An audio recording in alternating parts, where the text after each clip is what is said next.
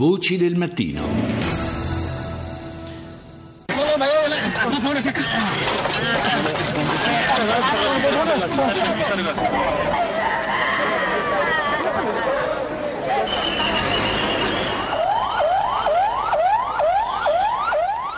Quelli che stiamo ascoltando sono i suoni, suoni a tratti confusi, a tratti anche disperati che si levano dalla capitale del Nepal, Kathmandu, devastata dal terremoto di sabato scorso e dalle successive scorse.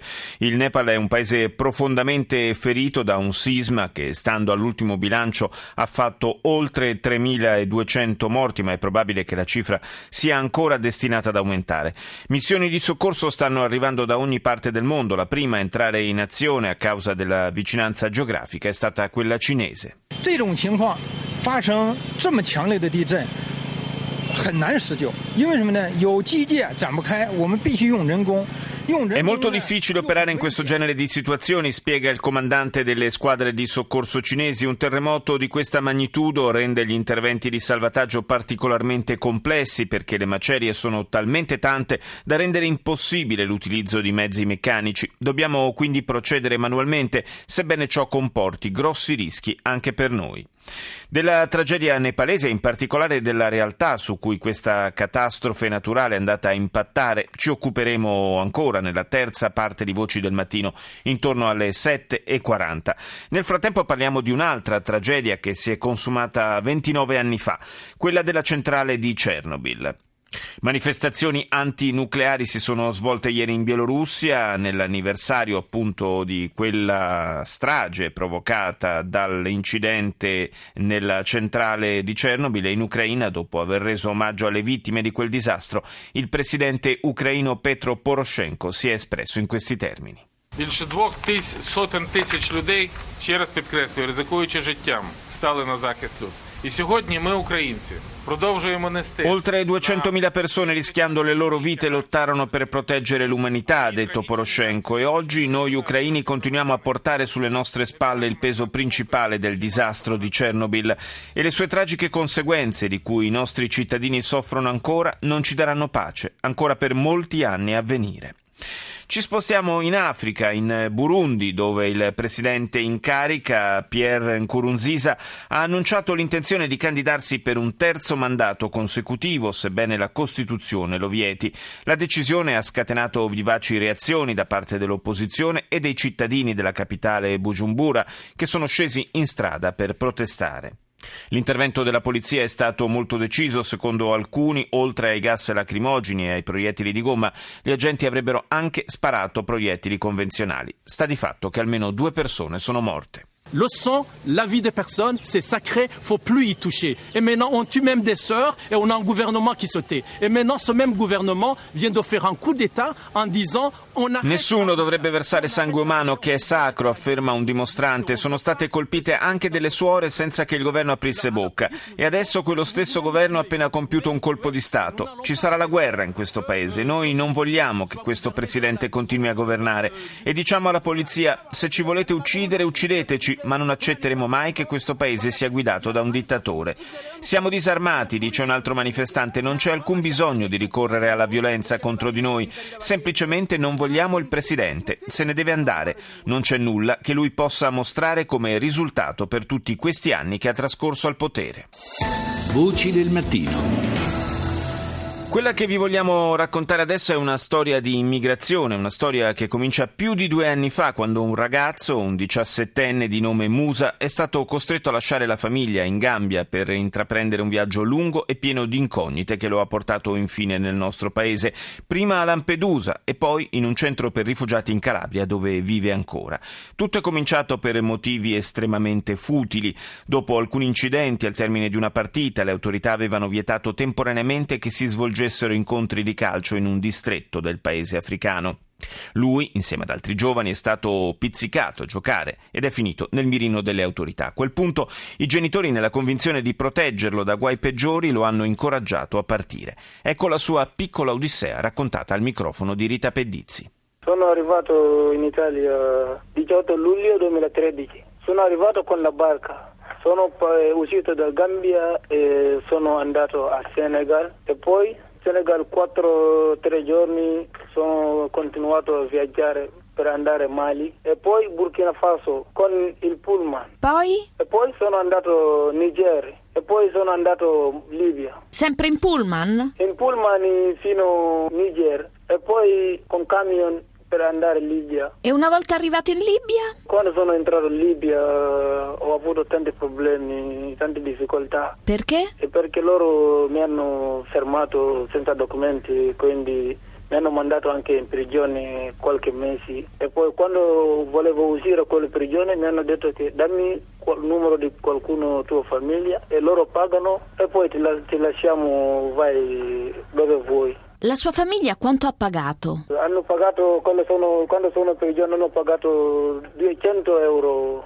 Sono uscito dalla prigione e un signore libiano mi ha, mi ha aiutato, mi ha detto Libia è pericoloso, non posso stare lì perché sono venuto. Ho detto io sono venuto perché devo incontrare qualcuno, non ho mai visto polizia, mi hanno fermato, quindi tu mi puoi aiutare dove posso avere una bella vita. Quindi lui mi ha detto che barca stanno usando qua per andare in, in Italia, quelli rifugiati, quelli che hanno problemi gravi. Lui ha pagato la barca per, eh, per fare- farmi entrare, però non so quanto. Quanto è durato questo viaggio? Eh, il viaggio dura tre giorni qualcosa e poi gli italiani sono andati per eh, incontrarci su- su- dentro al mare. Perché ha dovuto lasciare il suo paese? Tanti problemi, tanti problemi. Non c'è guerra, però tanti problemi, tante difficoltà anche più di quelli che avevano la guerra. Perché il problema grave è nascosto. Non c'è guerra, però io credo che c'è tanti problemi nel nostro paese. Se vai, tu vai a problemi o tu litighi con qualcuno che ha soldi più di te, loro ti fanno entrare in carcere. Dovuto lasciare in Gambia. In Italia come si trova? Grazie a Dio, mi trovo bene. Ho studiato, sono andato a scuola, ora sto lavorando poco poco, sto facendo tirocinio, però quasi finito. Che lavoro? Lavoro meccanico, Nostalgia del suo paese? mi manca il mio paese perché ci sono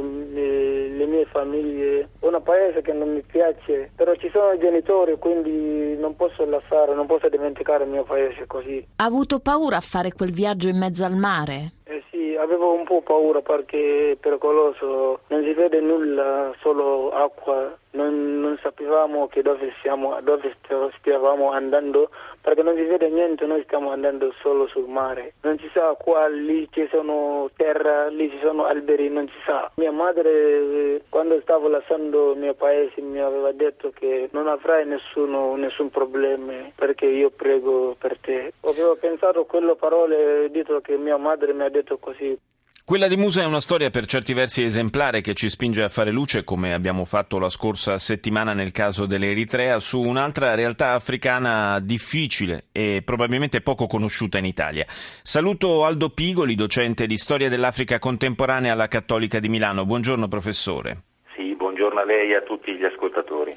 Intanto collochiamo, colloquia- eh, collochiamo dicevo, eh, proprio fisicamente il Gambia, che è in Africa occidentale, è lo stato più piccolo, tra l'altro, del continente, praticamente circondato dal Senegal. Perché, professore, si fugge dal Gambia? Ma è stato interessante ascoltare le parole del ragazzo che avete intervistato quando alla domanda perché è fuggito dice il paese ci sono tanti problemi. I problemi nascono dal fatto che il paese è sotto un regime che è praticamente una dittatura, un regime autoritario che è in piedi dalla metà degli anni 90 e che resiste senza la possibilità che ci sia un'alternativa democratica. Il presidente in carica Giammè si pensa che tranquillamente possa continuare a restare al potere anche con le prossime elezioni che sono previste nel 2016, non c'è un limite al mandato presidenziale, quindi questo fondamentalmente è una specie di, di monarchia o comunque un regime autoritario che è difficile da, eh, da sradicare. E, e questo regime è, è, un regime che eh, governa su circa 2 milioni di abitanti con eh, eh, la mano pesante possiamo dire, dove eh, l'opposizione non si può esprimere, dove eh, anche per eh, questioni legate ad aspetti sociali la vita è difficile. Penso all'anno scorso quando nell'ottobre appunto del 2014 è, è, stata passata una legge che prevede il reato di omosessualità aggravata, per mm. cui si finisce in galera anche all'ergastolo per eh, aspetti di questo tipo, che sono comuni anche ad altri paesi però dell'Africa subsahariana. Peraltro è un paese che di fatto la, la, democrazia vera non l'ha ancora mai conosciuta perché fin dalla sua indipendenza ha avuto per, per eh, un lunghissimo periodo una, eh, una sorta di, di, di, presidente dittatore, poi c'è stato un colpo di Stato, teoricamente l'arrivo alla democrazia, ma insomma non si è mai sviluppata sul serio.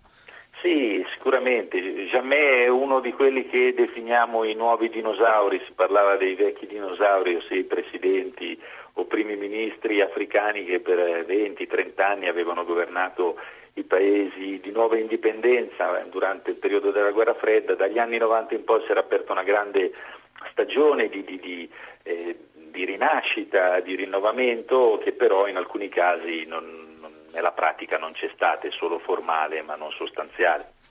Io ringrazio il professor Aldo Pigoli, docente di storia dell'Africa contemporanea alla Cattolica di Milano, grazie di essere stato nostro ospite.